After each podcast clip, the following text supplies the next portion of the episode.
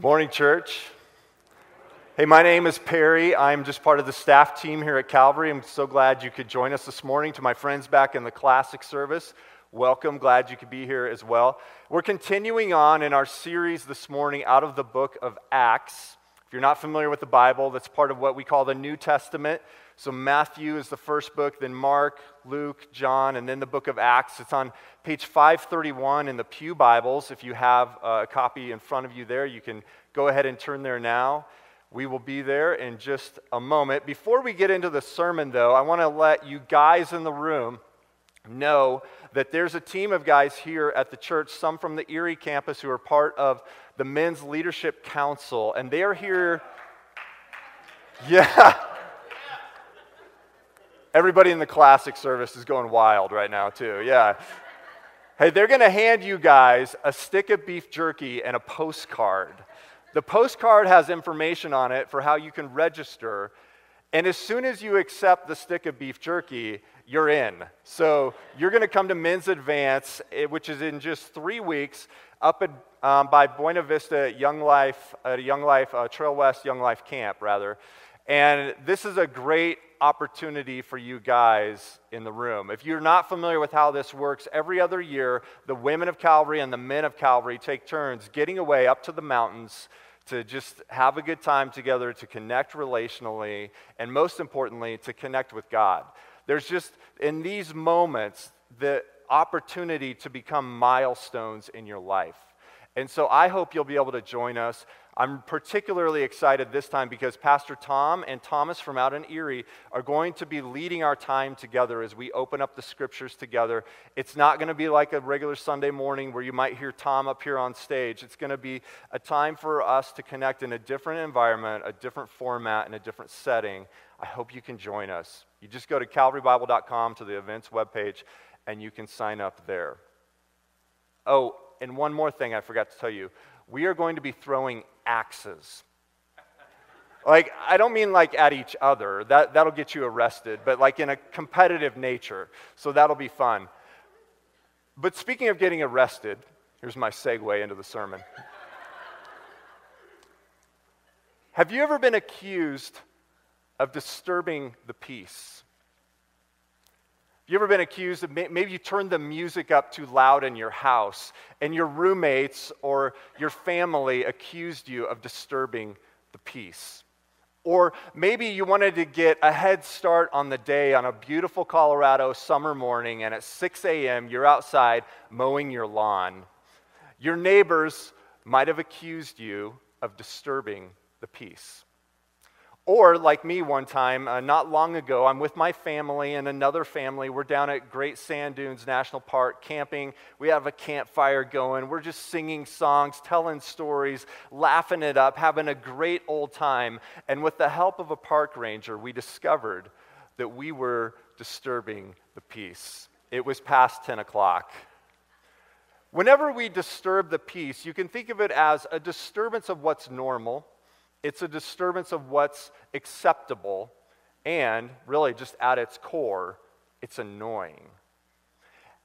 But what would you think if I told you that as followers of Jesus, as people who want to faithfully pursue the Lord, you and I should expect to be people who are accused of disturbing the peace? To see that this morning, we're going to open up the scriptures and we're going to look at this incredible series of events that we first launched into last week. And we're going to see how the apostles handle this situation around the temple area. But before we get there, let's have a word of prayer. Father, we just ask for your favor this morning. We ask, Lord, that you would bless us by helping us to tune in to what you have to say. Lord, I pray that we would be able to set aside the things that we're distracted by this morning, whether they're things that we are worried about, concerned about, or things that we're excited about, things maybe that are coming up this next week that really have our thoughts and our attention right now. God, I pray that we would be able to tune all of that out so that we can focus in on you this morning. I ask this all for your glory and in your name. Amen. Well, last week, Pastor John started off this story that begins in Acts chapter 3. You might remember that Peter and John, two of Jesus' followers, were at the temple area. They're on their way to the temple in the middle of the afternoon for the afternoon prayers, just a regularly scheduled event in their lives.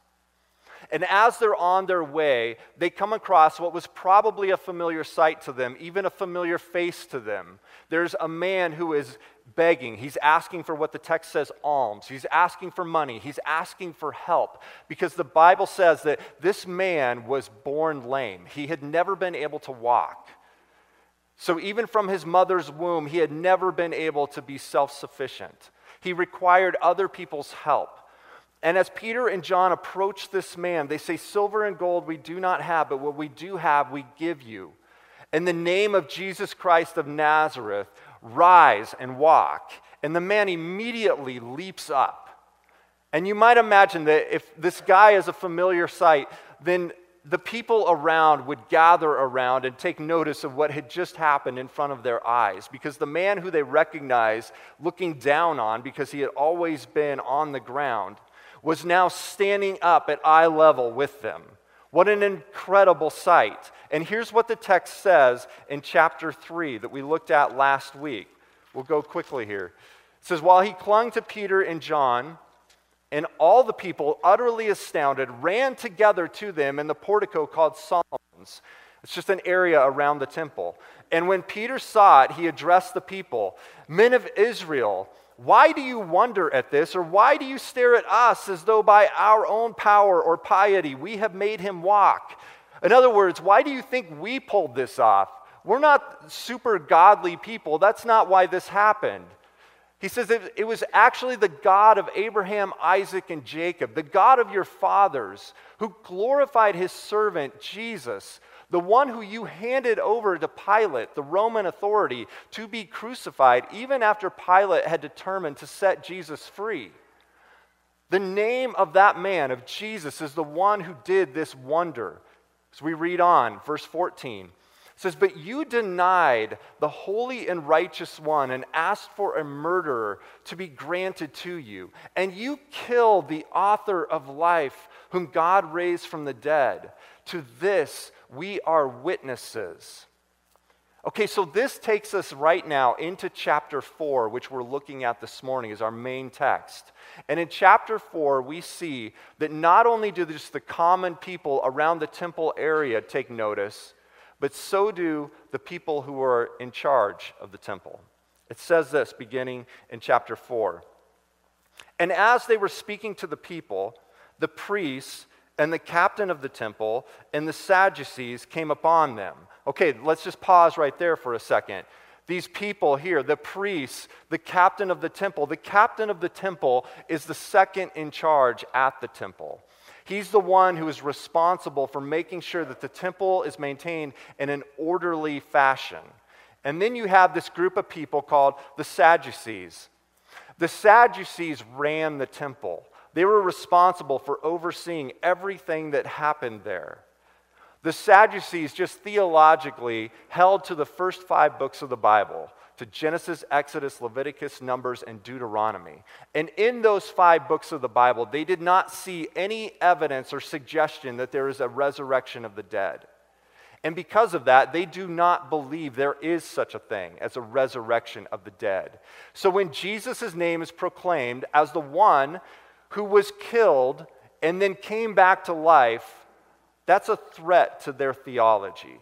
They do not accept that that is even a possibility. Okay, so the Sadducees come upon them, greatly annoyed because they were teaching the people and proclaiming in Jesus the resurrection from the dead. And they arrested them and put them in custody until the next day, for it was already evening.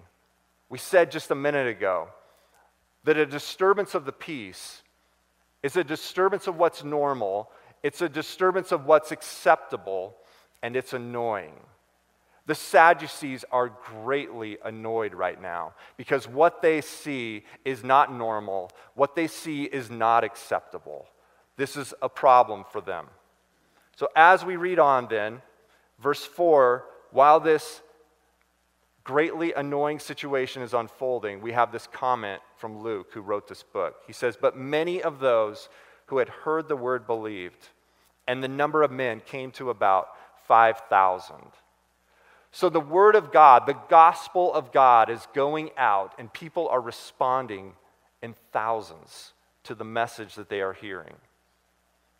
Okay, verse 5. On the next day, the rulers and elders and scribes gathered together in Jerusalem with Annas, the high priest, and Caiaphas, and John, and Alexander, and all who were of the high priestly family. And when they had set them in their midst, they inquired, By what power or by what name did you do this? Okay, so we're introduced to some new figures here. We have Annas and, and Caiaphas. These are people who could be familiar to us if you're familiar with the gospel stories. If you're familiar especially to the trial of Jesus, these are the men who are responsible in part for the crucifixion of Jesus. These are men who had such power that they could persuade the people to demand that Jesus be handed over to the Roman authorities to be crucified. And these are the same men here who now are going to question Peter and John. And so you have the whole high priestly family as well. These are like the who's who of the Jerusalem leaders. They're now standing right in front of Peter and John, and they're asking this question By what power, by what name did you do this? Luke also wrote the Gospel of Luke. And in verse in chapter 20 rather, there's a scene that unfolded in Jesus' time, just a few months before this perhaps, that should remind us of what's going on here. In chapter 20, verse 1 and 2, it says this One day, as Jesus was teaching the people in the temple and preaching the gospel, the chief priests and the scribes with the elders came up these are some of the same characters who are in our scene in Acts 4. They came up and said to Jesus, Tell us by what authority you do these things, or who it is that gave you this authority. So now, back in Acts 4, the same kind of thing is unfolding here. And this is such an important question to these men because they are the ones who are in authority. They are the ones who have power. You see, the whole authority system and structure is being threatened right now simply because the Sadducees are the ones who authorize people to act on behalf of God. And now God's power is apparently being displayed outside of their jurisdiction. they want to know who gave you this power because we didn't give it to you. And as they do this, there is this great annoyance because they did not authorize what's unfolding in front of them.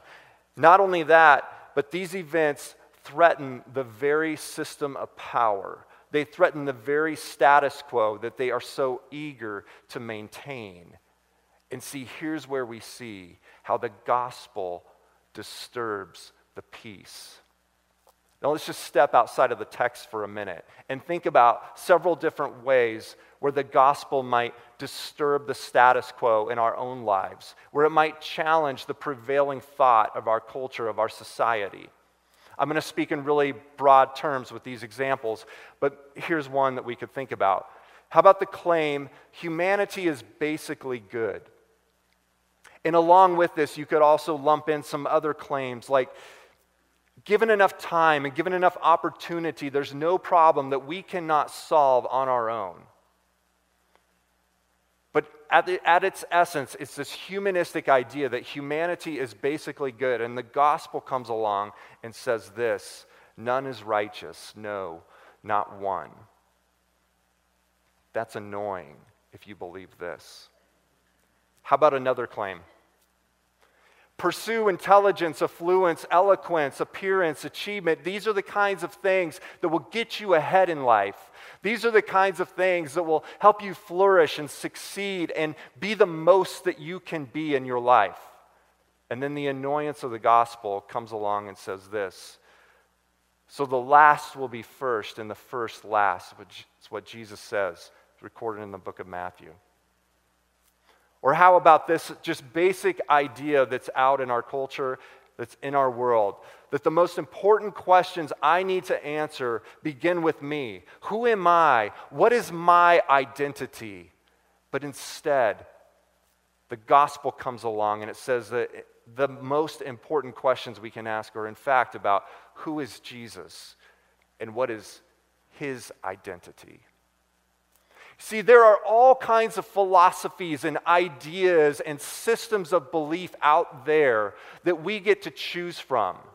We could just take a little bit of this system, a little bit of that, and try to create our own reality and try to create our own system that will help us make sense of our world, that'll help us establish a sense of self importance and meaning and significance in our life. And in and of itself, those desires are not bad. But we choose them from all kinds of different competing ideas that are just circling in the air. And the gospel comes along and makes these counterclaims that disturb that kind of peace that we've tried to construct on our own. But there's even one more facet of the gospel that disturbs the peace far worse. And we're going to see that now as we get back into the text. Okay, look with me beginning in verse 8. Then Peter, filled with the Holy Spirit, said to them, Rulers of the people and elders, if we are being examined today concerning a good deed done to a, a, crippled man, I mean, think about that for a second. Just stop there. Think about the absurdity of what is going on here. They are being questioned because of a good deed done to a crippled man. It's not you took a good man and made him crippled. It's this is a good deed done to a crippled man. He's no longer crippled. But they're being questioned about it. Peter goes on and he says, by what means this man has been healed, let it be known to all of you and to all the people of Israel that by the name of Jesus Christ of Nazareth, whom you crucified, whom God raised from the dead, by him this man is standing before you well. Peter could have just said, it was the God of our fathers, Abraham, Isaac, and Jacob, who performed this wonder. That's whose authority that we did this under. But he like takes the knife and just jabs it into their side and says, No, no, this is Jesus Christ of Nazareth, the one who you crucified, the one who God raised from the dead. As offensive as that might be to you Sadducees, that that is even a possibility, that's the one whose authority we used. But now Peter's going to take that knife and he's going to actually twist it. And he says this by quoting Psalm 118. This Jesus is the stone that was rejected by you, the builders, which has become the cornerstone. So in Psalm 118, it's the scene of the temple. It's a glorious celebration. It begins and ends with Give thanks to the Lord, for he is good, for his love endures forever. And in that psalm, there's this, this point where the psalmist looks around the temple area and he sees the cornerstone where two walls come together. And he sees that as the cornerstone, that most important stone that holds up the walls, he sees this is the stone that the builders had rejected, but now has become the cornerstone. But Peter doesn't just say, in general, this is what happens in this psalm. He says, You are the builders who rejected the cornerstone. You are the ones who the psalm was about.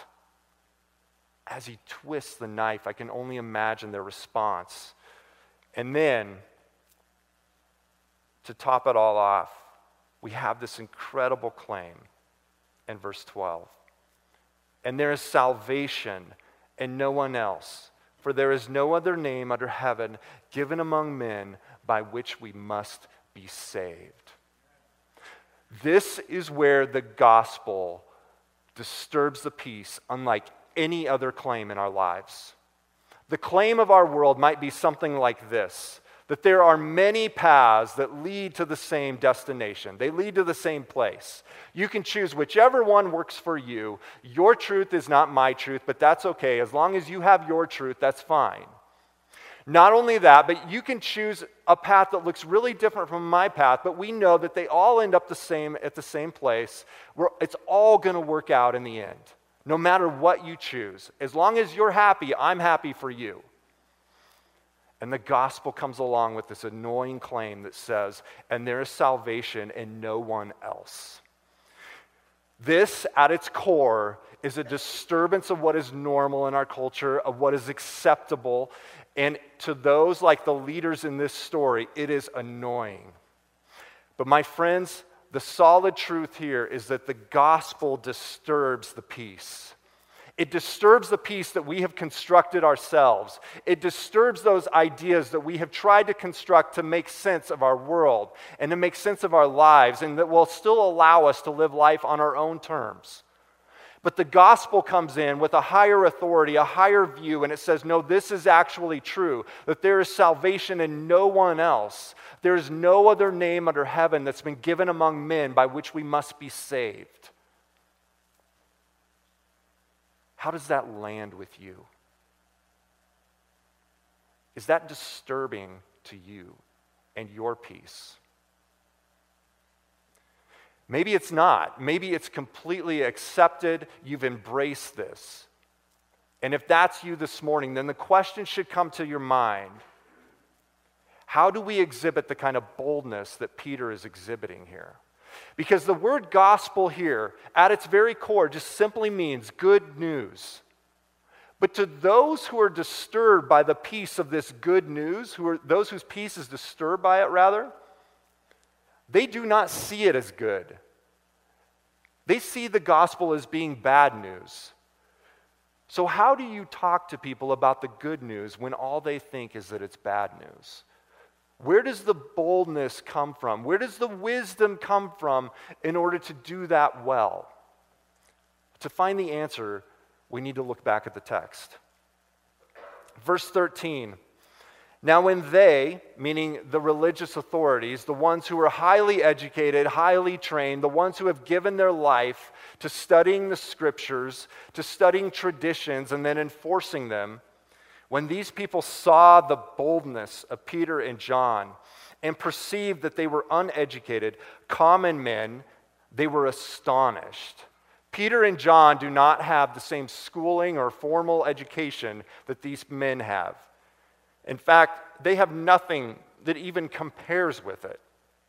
And so that is just adds to the whole factor of astonishment when they look and see where are they getting this boldness from? And they recognized, though, that these men, Peter and John, had been with Jesus. But seeing the man who was healed standing beside them, they had nothing to say in opposition. It's so inconvenient that this man who's been healed is actually right there as a part of the conversation. He's right, like he's, he hasn't gone away and now we're just talking about what happened, but we don't actually see him. No, he's like listening in. He's right here, standing right next to it, like this podium is right next to me. But when they had commanded them to leave the council, so they tell Peter and John to leave so they can have a private conversation, they conferred with one another, saying, What shall we do with these men? For that a notable sign has been performed among them is evident to all the inhabitants of Jerusalem, and we cannot deny it. But in order that it may spread no further among the people, let us warn them to speak no more to anyone in this name. So they called them and charged them not to speak or teach at all in the name of Jesus. Have you ever had the impression that the people around you, or maybe the culture around you, wants you to be quiet? Do you hear those messages ever? do you, do you take those messages from what you hear out there? If, just be quiet about Jesus. Stop talking about him, okay? It's not that there's actually an argument that can be levied against Jesus. It's not that there's actually something that's true that we have to contend with that we can't address. It's not like there's a hole that we have to try to fill with some kind of explanation because Jesus has all of these logical problems. It's not that at all. We just want you to be quiet. This should immediately give us pause whenever we hear the claim that if only we could see a sign from God, we would believe. If only we could see a miracle performed, then we would believe. Now, the Bible is full of too many examples of people who witnessed firsthand the wonders of God who do not believe.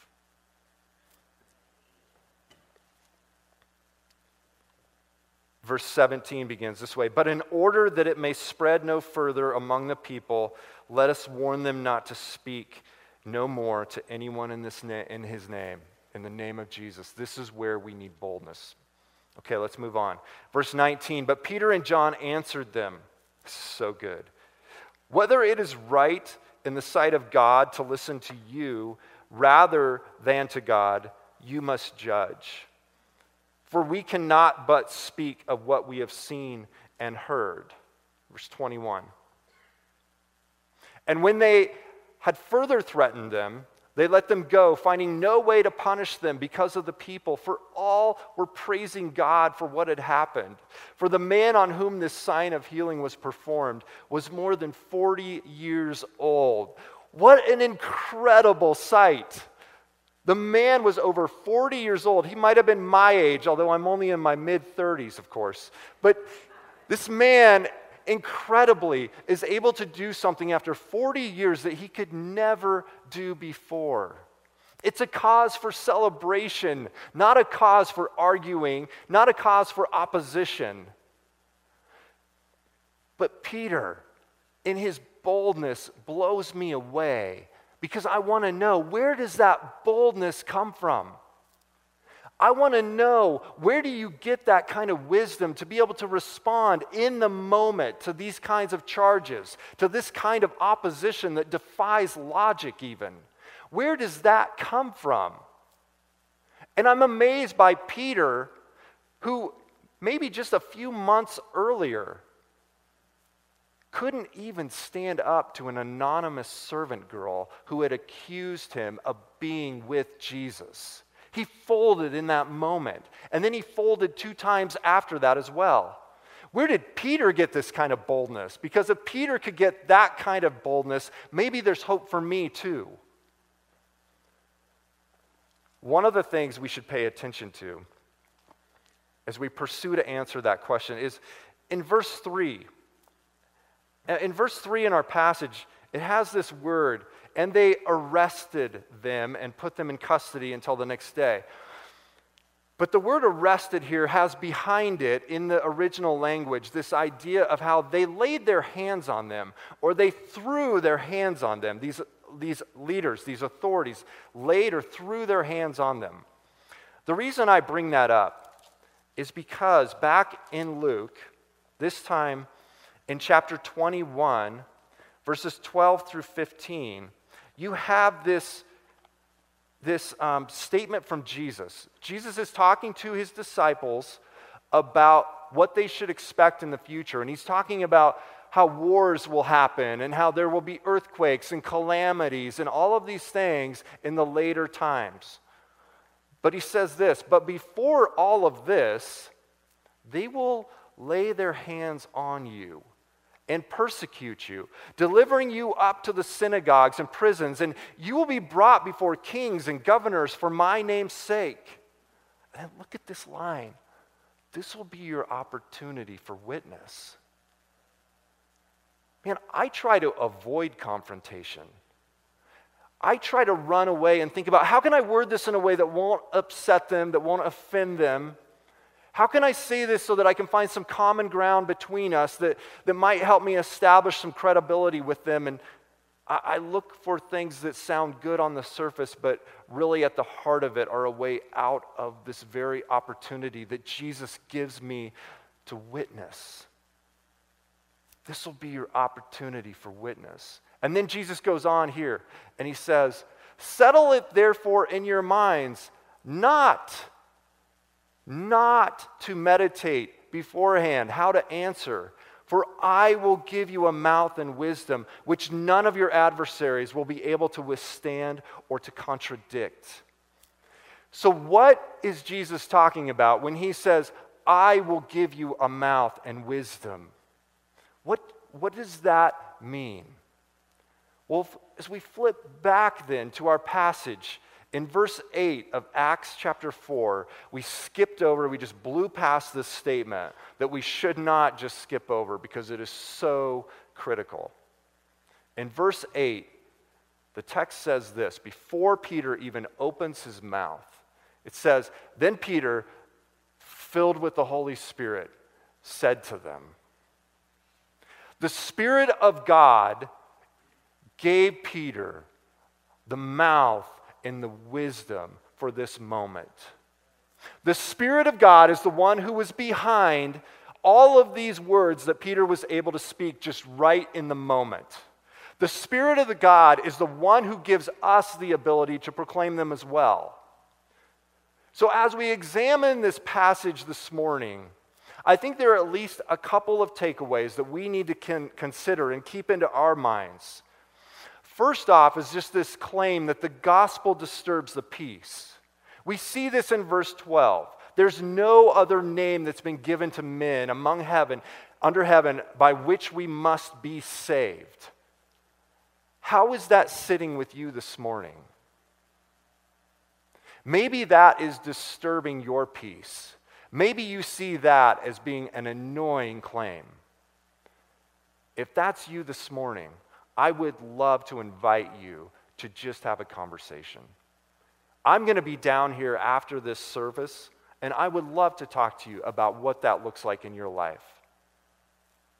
The second thing, though, that I think we need to take away from this is the simple fact that the Holy Spirit is the one who meets us, who helps us when the peace is disturbed. That as the gospel goes out, as we are witnesses by what we, how we live and by what we say, that the Holy Spirit is the one who helps us at that time. Now, we shouldn't overlook the fact that Peter knew his scriptures, that Peter had been with Jesus, that Peter and John are on their way to pray at the temple like a regular thing that they were a part of. So Peter and John were actively pursuing the Lord together in community. And that's true of our lives as well. We should expect that when the Holy Spirit helps us, that the Holy Spirit is helping us in a way that's consistent with the rest of our lives. That as our lives are oriented toward